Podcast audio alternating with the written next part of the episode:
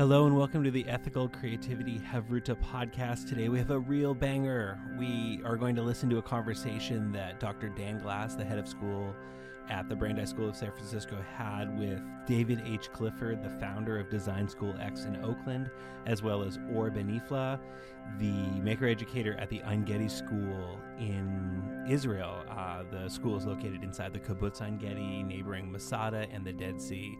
Such fascinating conversation. So let's have a listen.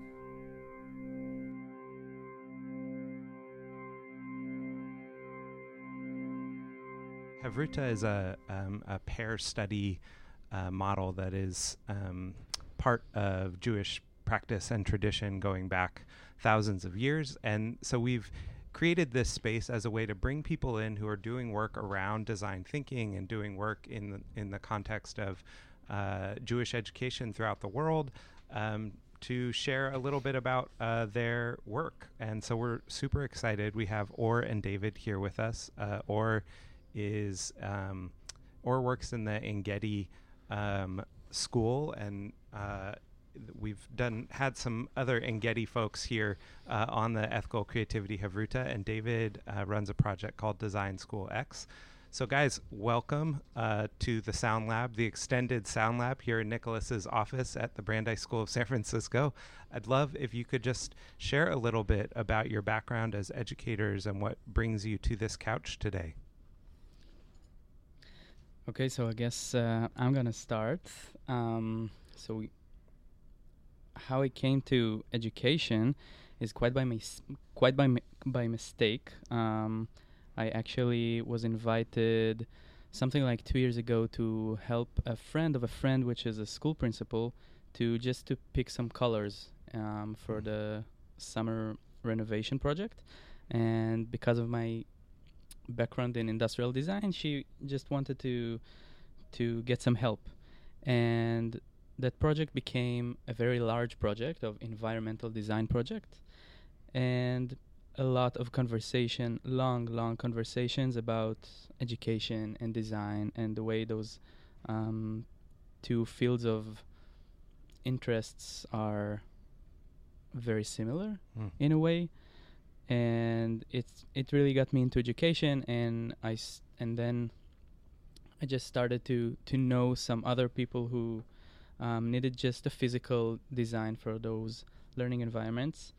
And I got I got pulled in and in and in and now I'm starting to to I, I taught last year and now I'm starting a fresh new making making program in the Ein Gedi school so it's like really starting from scratch Cool. Thanks. Uh, that beautiful voice was Or Benifla. Uh, this less beautiful voice is now David Clifford. Um, I um, so how I got started in education. Um, first, I f- identify as a survivor of school. Hmm. That I um, I've found school really oppressive, and that I never really belonged in school. Um, not very smart, not not athletic, not tall, not handsome, um, super pale, um, couldn't read well, and terrified most of the time. Um, and I came to life in high school actually when I went to Los Angeles County High School for the Arts, Hmm. and then went to uh, came up to Oakland to go to the California College of Arts and Crafts. Um, after which, studying jewelry and metalsmithing, I swore I would never ever go back into education. I was done. Um, but uh, my old shop tech at CCAC asked me to substitute teach for him. Hmm. Uh, he threw his back out. He ran the uh, shop, the metal shop, at uh, Lick Wilmerding High School. So I subbed for him, um, and that was all right. Um, the thing about working at that time, that was 1997, college prep school, the shops were in a terrible state. Um, making and art were the things that saved my life, Hmm. and they gave me meaning um, in school in particular. And to have kids that I was substitute teaching look at me like I was subhuman.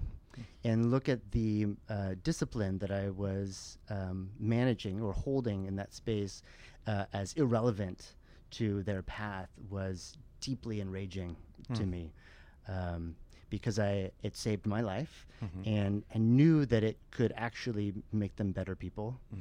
Luckily, the school liked me Hmm. enough um, to hire me on as a full time educator. Uh, that was 20 some odd years ago.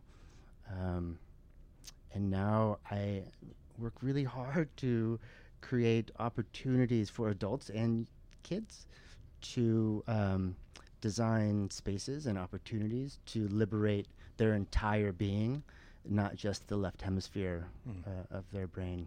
Hmm. So, how did the two of you come together uh, here today? David, you want to tell him? so um, I have the pleasure of working uh, with the D Schools K 12 lab as a side consultant uh, through DSX, Design School X. And the K 12 lab has the pleasure of working with uh, um, Ein Gedi High School and a few other schools in the Dead Sea region in Israel. And I came out last March Mm-hmm.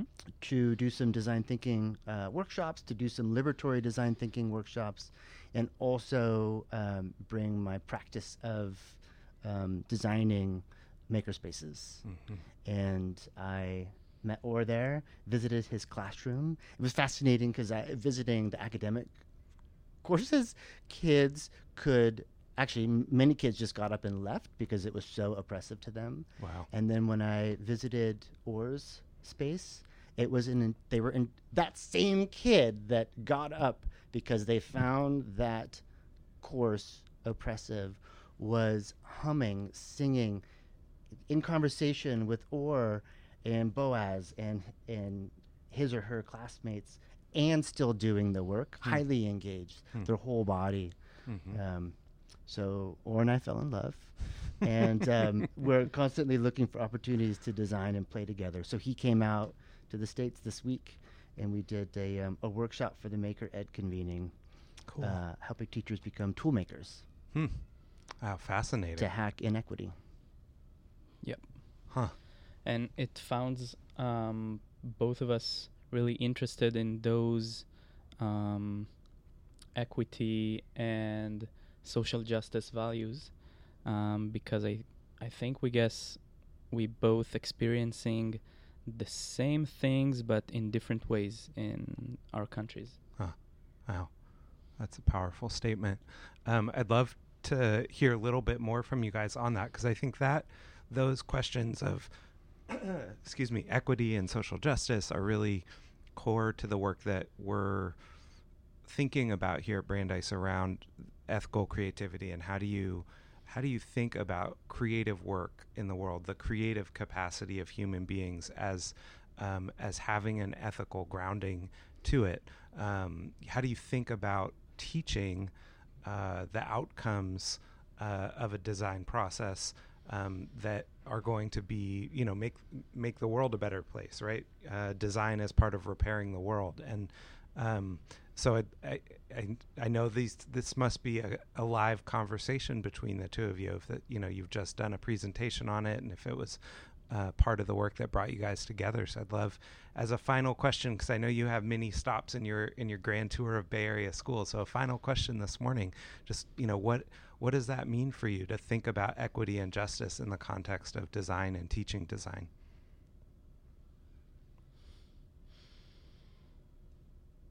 the first the first thing that comes to mind, I'm buying you some time, or is that um, inequity and oppression um, are by design. Huh. And uh, the only way that we can start to dismantle systems of oppression um, are not by designing solutions, but redesigning the mindsets that have created those systems and unintentionally perpetuate those systems. And I think the work that we're doing by helping educators see themselves as designers for equity and that they're not consumers for equity or consumers to educate kids, but that they have the agency uh, as designers, as equity designers, and as tool makers to start um, to nibble away at uh, at our system, and it's it's, it's about approach, not solution. Hmm. Yeah, and I, I also find it super super important for educators educators to have that mindset because um, I'll give an example from another a total another world that in physics um, energy is not creating and disappearing it's just flowing from place to place. And in education when you teaching or educating uh, a student or a kid um, you just in a in a some way you let the that energy that has in you that in this case is knowledge um, to transfer to the subject to the kid. So if you will have the equity mindset and you will have that social justice um, values in a higher level you can just bring it to him. So in a, in a in a matter of way it's just so important just to have that mindset and just be aware of who you are and what you bring with you so the student can have at least some of it That's beautifully said. Uh, we've talked a bit during this visit about inspiration. I have to say, this is an inspiring place to end our visit together. Mm. Thank you guys for coming uh, and spending a morning with us and also sharing with the various people, whoever listens to this podcast. Uh, th- I- I'm excited for them to hear what you have to say. thank you And thank you for inviting us into this space Yeah. and welcoming us to this amazing school. So glad to have you. thanks a lot